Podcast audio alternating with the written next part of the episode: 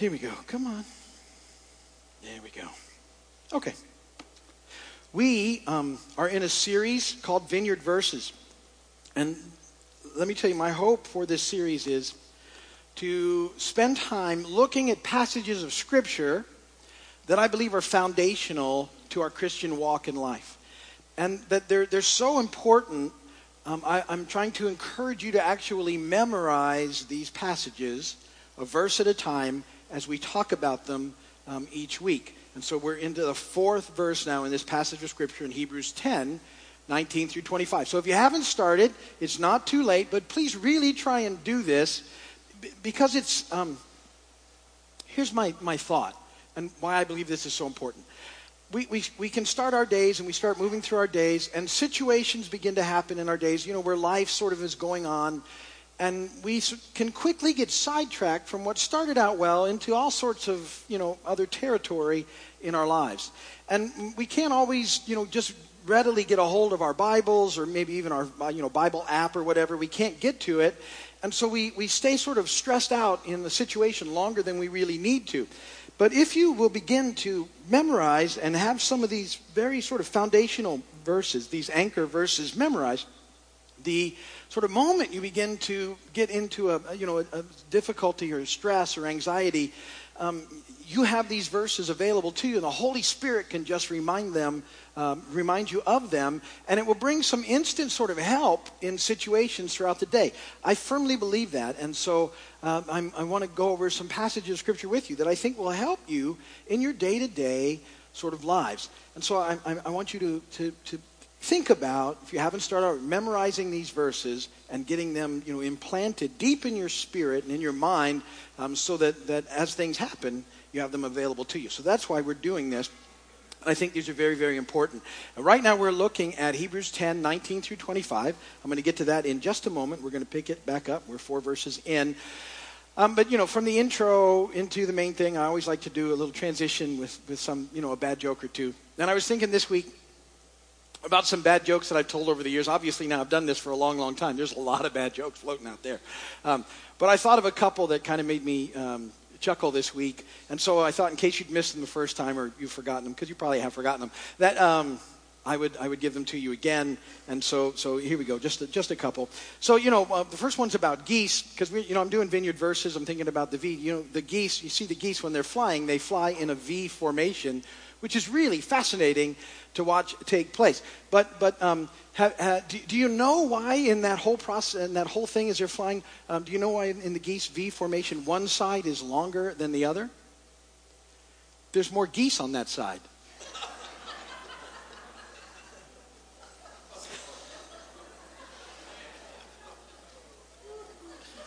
Maybe, maybe you've forgotten that one.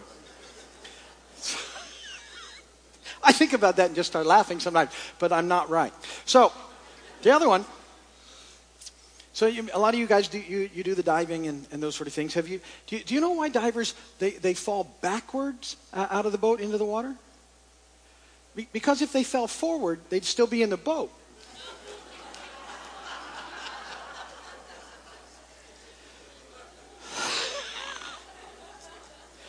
I, I do want to apologize to any visitors.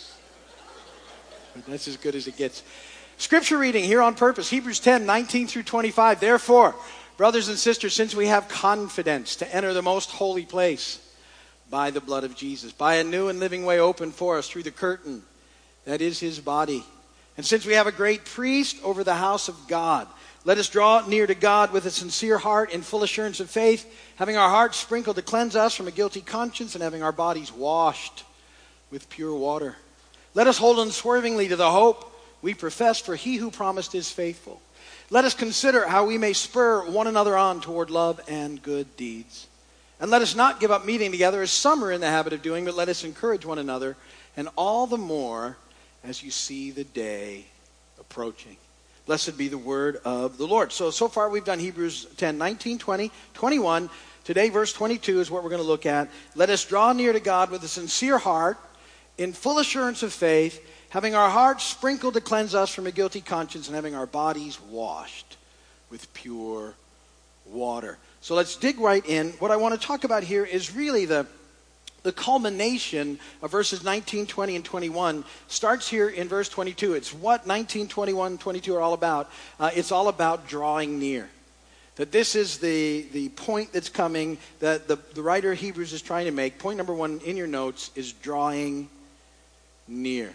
So really, this is the, the main point of what we've been studying so far in those first few verses. It's all about drawing near. And, and the writer of Hebrews brings up this point a lot. And, and, and really, it's, you know, it's, it's an amazing, wonderful invitation to draw near. And yet, it's, it goes beyond really an invitation, it's, it's really almost a command that, that God wants us to draw near in relationship to him. And the writer of Hebrews makes this point over and over. In, in, fact, seven times in the letter, he encourages us to draw near. I just want to give you three of those uh, occurrences. You can find the rest um, later. Hebrews 4.16, let us then approach, that word is the same as draw near, uh, the throne of grace. Let us approach the throne of grace with confidence so that we may receive mercy and find grace to help us in our time of need. Hebrews 7:25 says, "Therefore he is able to save completely those who draw near to God through him, because he always lives to intercede for them." Hebrews 11:6, "Without faith it is impossible to please God, because anyone who draws near to him must believe that he exists and that he rewards those who earnestly seek him." This is a, a repetitive theme throughout the, the, the, book of Hebrews, and, and um, it's, it's the writer's um, desire for us to know how important this is, this command, this exhortation to draw near to God. And, and, that, that as believers, as followers in, in, of Christ, we would never settle for sort of a distant um, relationship with God, that, that we would take a life at, at a distance, or, or that God is some sort of distant thought but that, that we would know that God is a near and present reality and that we're to experience common union with God. This is an amazing, amazing thing that, that we have available to us. And, and really, the verses that have been leading up to this that we've been talking about all point to this. And, and this idea of drawing near, it's, it's not a physical act. It's not something that we do by, by performing well or by, by you know trying to get our, our, you know all our works together and all those other things. It's not our achievements um, that, that we're talking about here at all. It's an invisible act of the heart. It's it's not um, a moving from one place to another. It's really a directing of the heart into the presence of God. He wants us to come, He wants us to draw near to Him.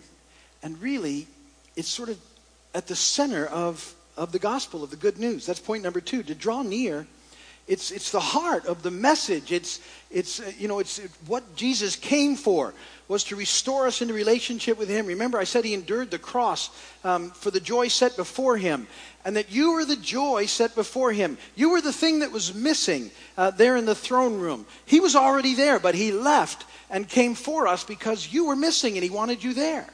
And, and so, so we need to be aware of this whole idea. This is what Jesus came for, was, was to. Um, make a way for us to, to be there with him.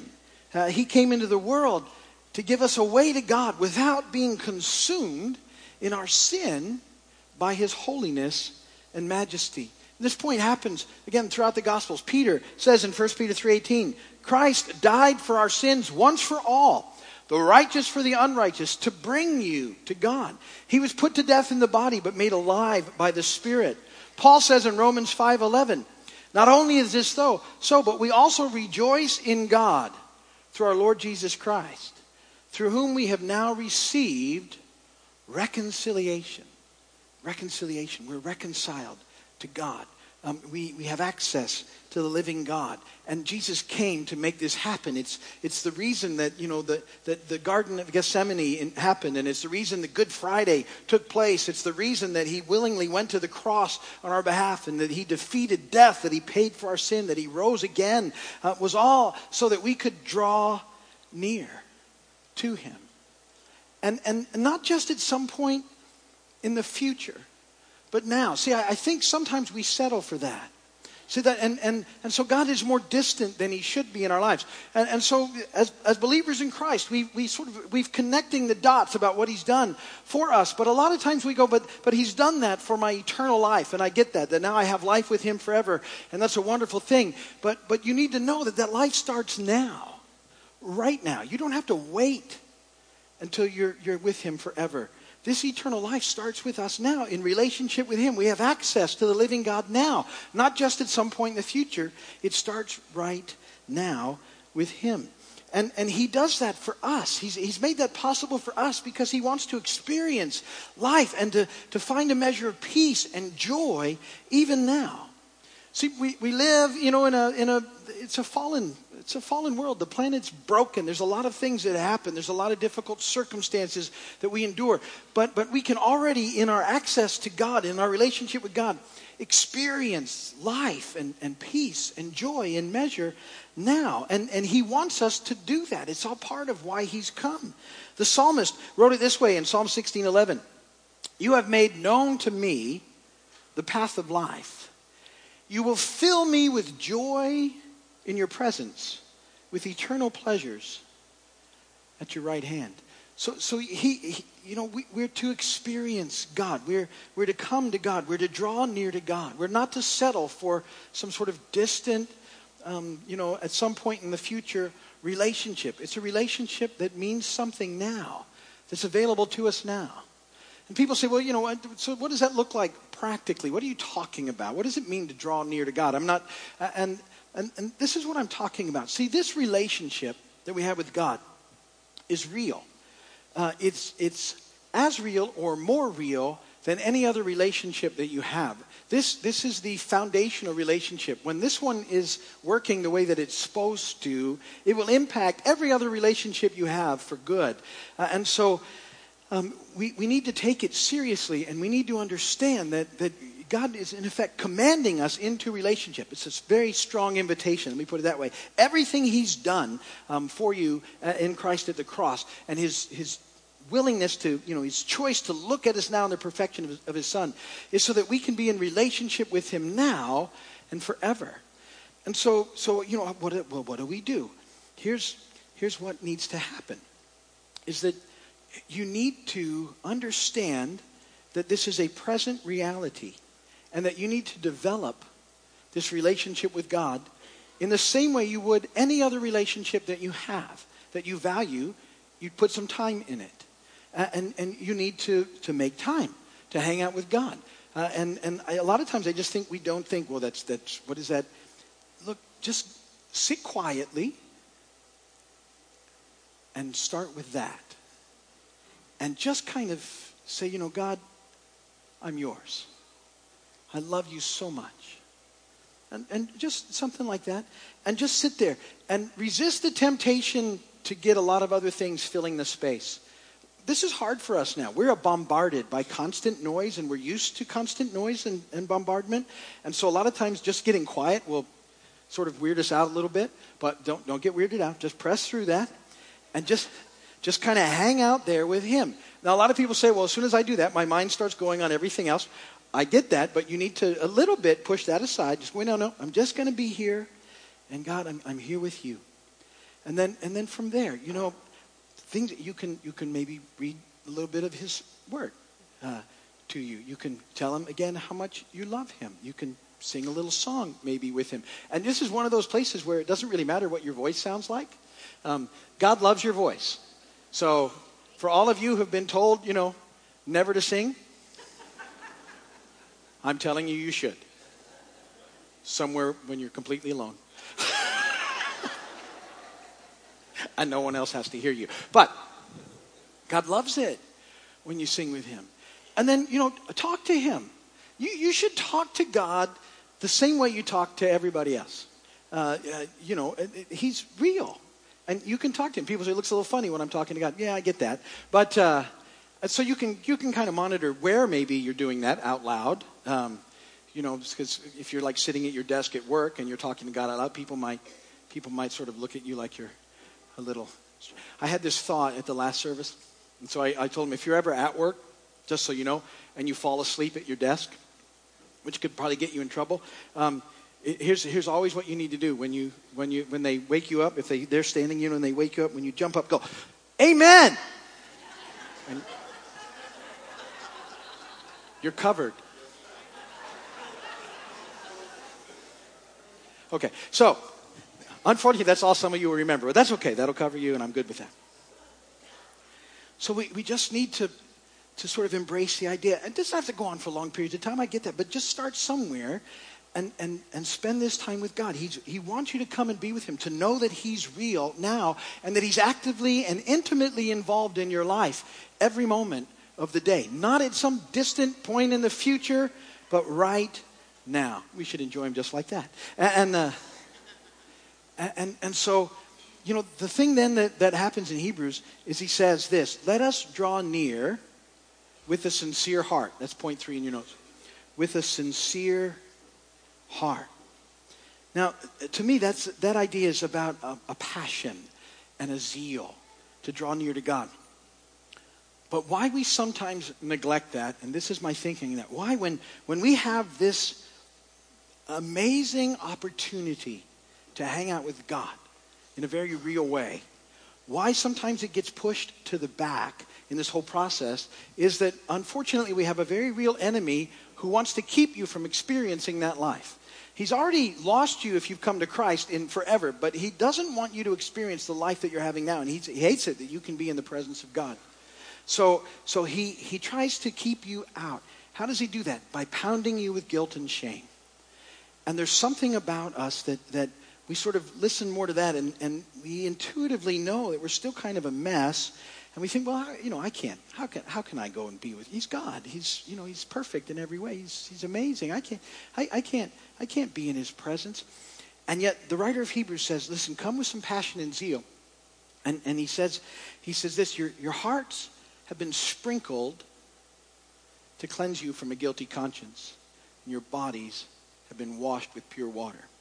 And, and so what he's, he's telling us is this, when, when that sort of attack begins to happen, um, rather than listen to it, you know, wh- where we sort of go with that is, okay, yeah, uh, I get it that I'm, I, i am a mess. I'm, I'm broken. I've fallen short a lot.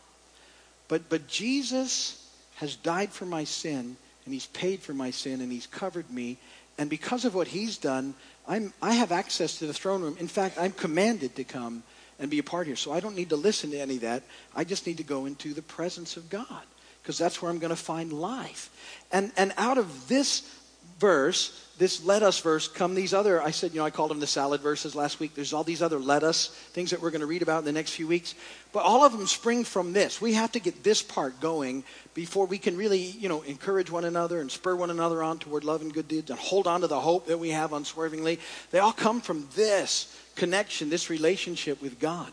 And, and the writer says, you know, in all these verses, uh, the writer of Hebrews in 10, so 10, 19, and, and moving forward, remember there's these two since clauses that we've already discussed that lead us to this command to draw near.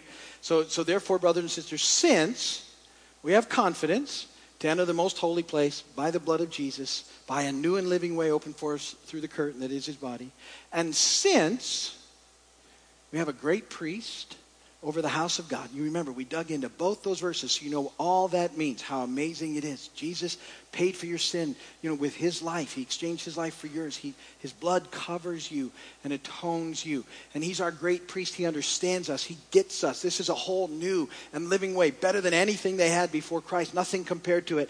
All this is available to us now. So since all those things are happening, let us draw near into his presence. Do you remember when, when we looked a few weeks ago, if you were here, I looked at Isaiah. And, and I said at one point, Isaiah was caught up into this throne room, into this presence we have access to. And, and it was such an amazing thing. You remember the, the cherubim, uh, you know, and they had wings that were flapping and, and, and wings that were covered. And, and you know, it, you got to admit that's cool, right? And so and you, you got a group of cherubim on one side of the room, of the throne room, and they're going, Holy, holy, holy is the Lord God Almighty. And the way I, you know, I think of this, on the other side, there's more cherubim, and they're answering that call. Holy, holy, holy is the Lord God Almighty. And this is going on around the throne room back and forth. It's not quiet, it's, it's really happening. And it's so happening that things are shaking in there. And, you know, it says the threshold. Just imagine all this going on. And Isaiah's there, and, and Isaiah goes, Woe is me! I'm going to die. I shouldn't be here. There's too much holiness. The majesty of God is overwhelming and consuming me. And see, see, we can get to there if we don't know that all these things have happened on us, so that rather than being consumed by that feeling, we're thrilled by it. Because the, the cherubim came, remembered Isaiah, and, and took a coal and touched his, his lips, and he said, Your, your, your sin has been atoned for. You're guilty. You're guilty. Your sin is covered. Your, your sin's been atoned for. You have every right to be here. And it was a picture of what Jesus would do. And you need to know you have every right because of what Jesus done as a follower to be there in the midst of the holiness and majesty of God. And so he wants you to come and be thrilled by it. Thrilled. So that it impacts all the rest of your life in everything that you do, not just off in the future, now. You're in relationship with a living God who loves you and who wants you closer to Him all the time. So let me encourage you this week, if you would. Just take time this week to really draw close to Him, to, to continue to move towards Him, to just stop the busyness of your day and just settle on Him and just think about Him for a little while. Talk to Him. Sing. Pray. Listen and draw ever closer to Him. Best, most important relationship you can have is the one that you have with God now and forever. So let me encourage you to draw near as we go. And then next week we'll start talking about these other lettuce verses, but all of them stem from this understanding of our access to Him. Amen? Amen. Ministry team.